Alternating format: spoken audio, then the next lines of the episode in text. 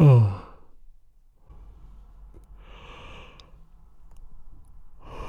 Good evening, and welcome to another episode of Need for Sleep. I'm sure you're really tired as well, just like me. But you can't sleep, just like me. So, instead of just laying in bed, doing nothing, looking at nothing, you might as well just listen to me reading a story for you. Because it can be really calming to know that someone's there and telling you a story. So it doesn't matter what age you are, or who you are, or what you are. I believe everyone deserves a good bedtime story. So I'm gonna read some for you. But before that, just make sure your alarm is set for tomorrow. You follow this podcast, and everything that you need to do is done. And even if it's not done, it's okay because you need to relax. The next few minutes will be a relaxation exercise. It takes about four minutes. If you don't want to listen to it, then just skip ahead and go directly to the story. Now, place yourself in your bed. Make yourself comfortable and lay on your back. Place your pillow so it's right and close your eyes. Imagine yourself being just existing and imagine that your bed is holding you up. Just like it was a hand who is carrying you, and it would never drop you. You can just trust it. And now imagine your legs being flat on the bed, or if you want, you can bend your knees and make your feet stand. Now imagine that the bed is supporting your feet or your legs with the same force that your legs or feet are pressing on the bed.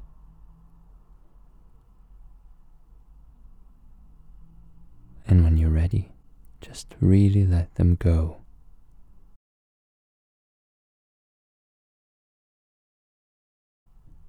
Don't try to force it. You will be able to let them go when they want to be. Now, bring your focus to your pelvis and trust that your bed is holding you up.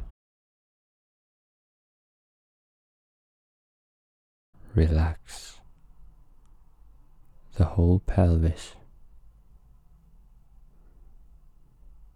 The bed is holding you up, so you can just let it go.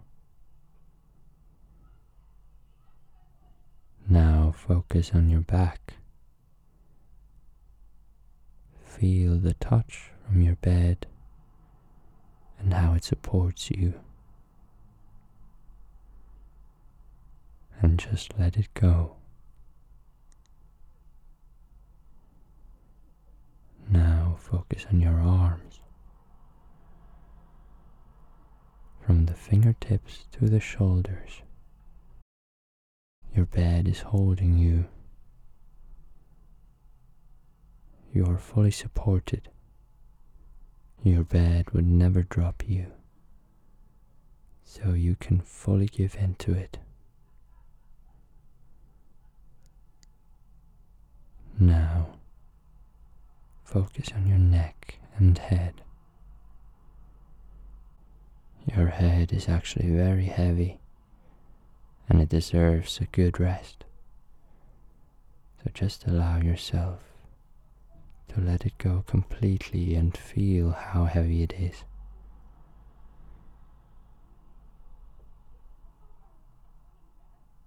And now focus on your whole body. Everything is fully supported from your head to the tip of your toes. Now allow yourself to just drift away while I'm reading for you. Tonight I'm going to read The Brave Tin Soldier by Hans Christian Andersen. Enjoy. There were once twenty five tin soldiers. They were brothers for they had all been made out of the same old tin spoon. They all held their rifles against their shoulders, stood upright, and looked straight ahead. Their uniforms were very smart looking, red and blue, and very splendid. The first thing they heard in the world when the lid was taken off the box in which they lay was the words, Tin soldiers! These words were spoken by a little boy who clapped his hands for joy. The soldiers had been given to him because it was his birthday, and now he was putting them out upon the table. All of them were exactly the same, except one who only had one leg. He had been made last of all and there had not been quite enough tin left to finish him. But he stood as firmly on his one leg as the others upon their two, and it is his story that we will hear about. On the table where the tin soldiers had been set up were some other toys, but the one that was most popular was a pretty little paper castle through its tiny windows, you could see straight into the hall. In front of the castle stood little trees around a small mirror, which was meant to be a lake. Little toy swans swam on it, in which you could see their reflections. As this was very pretty, but prettiest of all was a little lady who stood at the castle's open door she too was cut out of paper, but she wore a lovely dress and a narrow blue ribbon over her shoulders like a scarf, and in the middle of the ribbon was a shining tinsel rose. The little lady stretched out both her arms, for she was a dancer, and then she lifted one leg so high that the soldier quite lost sight of it. He thought that she had only one leg as well. That would be just the wife for me, he thought, if she wasn't so grand.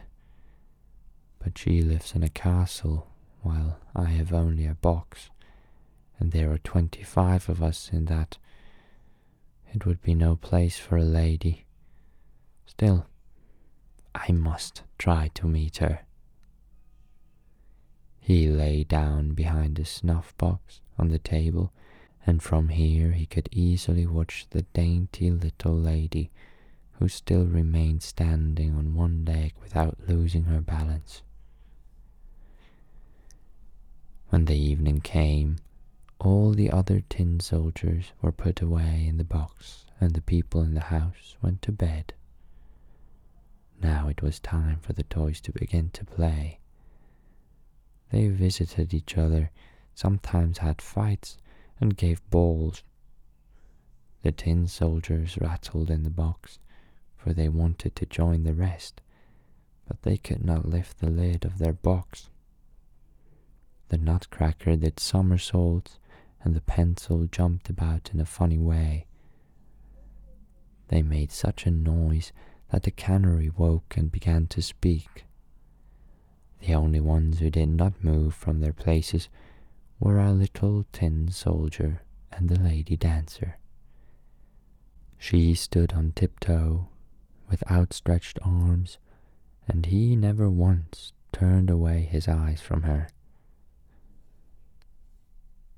The clock struck twelve o'clock when suddenly there was a crash. Up sprang the lid of the box the soldier was hiding behind. Out popped a goblin, for the box was a jack in the box. Tin soldier, said the goblin, keep your eyes to yourself. Do not look at something nothing to do with you. But the tin soldier pretended not to hear. Only wait then till tomorrow, remarked the goblin.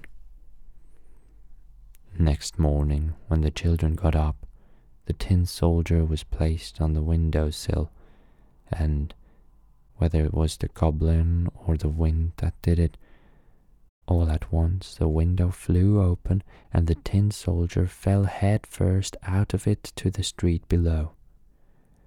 It was a big fall. Over and over he turned in the air till at last he landed. His cap and rifle stuck between the paving stones, while his one leg stood upright in the air. The little boy came down at once to look for him, but could not find him. If the soldier had called, Here I am, he might easily enough have heard him, but he did not think it was right to cry out for help, as he was supposed to be a brave soldier. It now began to rain. Faster and faster fell the drops until there was a heavy shower, and when it was over, two street boys came by.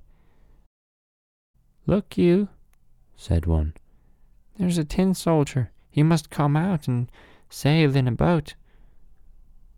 So they made a boat out of an old newspaper and put the tin soldier in the middle of it, and away he sailed down the gutter while the boys ran along by his side, clapping their hands. Goodness, how the waves rocked that paper boat, and how fast the stream ran. The tin soldier became quite giddy, for the boat moved around so quickly. Still, he did not move an inch, but looked straight ahead and held his rifle tightly. All at once the boat went into a drain, and it became dark. Where, where am I going? he thought. Yes, the goblin did this to me. If only the little lady was sailing with me in the boat, I would not care if it was twice as dark. Just then, a great water rat that lived under the drain suddenly darted out. Have you a passport? asked the rat. Where is your passport?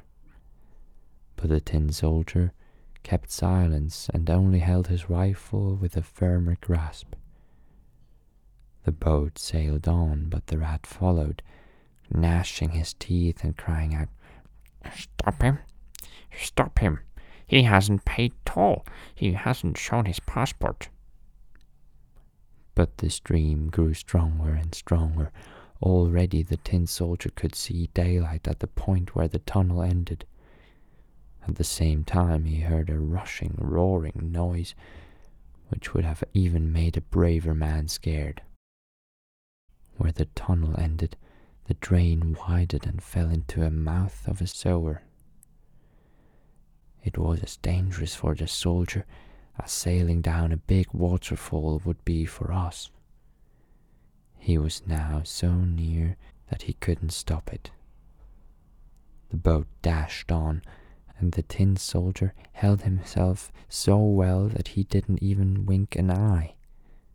Three or four times the boat whirled round and round. It was full of water to the brim and was about to sink. The tin soldier stood up to his neck in water. Deeper and deeper sank the boat. Softer and softer grew the paper and now the water closed over the soldier's head. He thought of the pretty little dancer he would never see again, and in his ears he heard the words of the song. Wild adventure, full of danger, take it on, brave young stranger. The paper boat was parted in the middle, and the soldier was about to sink when he was swallowed by the great fish. Oh, how dark it was! Darker even than in the drain, and so narrow. But the tin soldier remained brave. There he lay inside the fish, shouldering his rifle as before. To and fro swam the fish, turning and twisting and making the strangest movement, till at last he became perfectly still. Suddenly he saw a flash of light and a voice. Tin soldier! The fish had been caught, taken to market, and sold, and taken to the kitchen, where the cook had cut him with a large knife. She seized the tin soldier between her finger and thumb and took him to the room where the family sat, and where everyone wanted to see the man who had traveled in the stomach of a fish. But the tin soldier didn't feel proud, was not at all big headed. They put him on the table. But how could so curious a thing happen? The soldier was back in the very room he had been before. He saw the same children, the same toys stood on the table, and among them the pretty dancing lady, who still stood upon one leg. She too was always the same, never changing. That touched the tin soldier's heart. He could have wept tin tears but that would not have been right. He looked at her and she looked at him, but neither spoke a word. But he could feel warm, loving glow coming from her, and thought that his heart might burst. And now one of the little boys took the tin soldier and threw him into the stove. He gave no reason for doing it, but no doubt the goblin had something to do with it. The tin soldier stood now in a blaze of red light. It was so hot, but he didn't know it came from the fire or from the love in his heart. He saw that the colors were gone from his uniform, but whether that had happened on the journey or not, no one could say. He looked at the little lady, she looked at him, and he felt himself melting. Still, he stood firm as ever, with his rifle on his shoulder. Then suddenly the door flew open, the wind caught the dancer, and she flew straight into the stove to the tin soldier. She wrapped around him and they merged together as they melted and burned. Never had the little soldier felt so happy. The next day, the maid was cleaning out the ashes of the stove. She found the soldier melted now into shape of a little tin heart wrapped around the dancer's tinsel rose. The maid liked it very much. She thought it looked so pretty. She had it put onto a chain, and from then on always wore it around her neck. The end. And good night.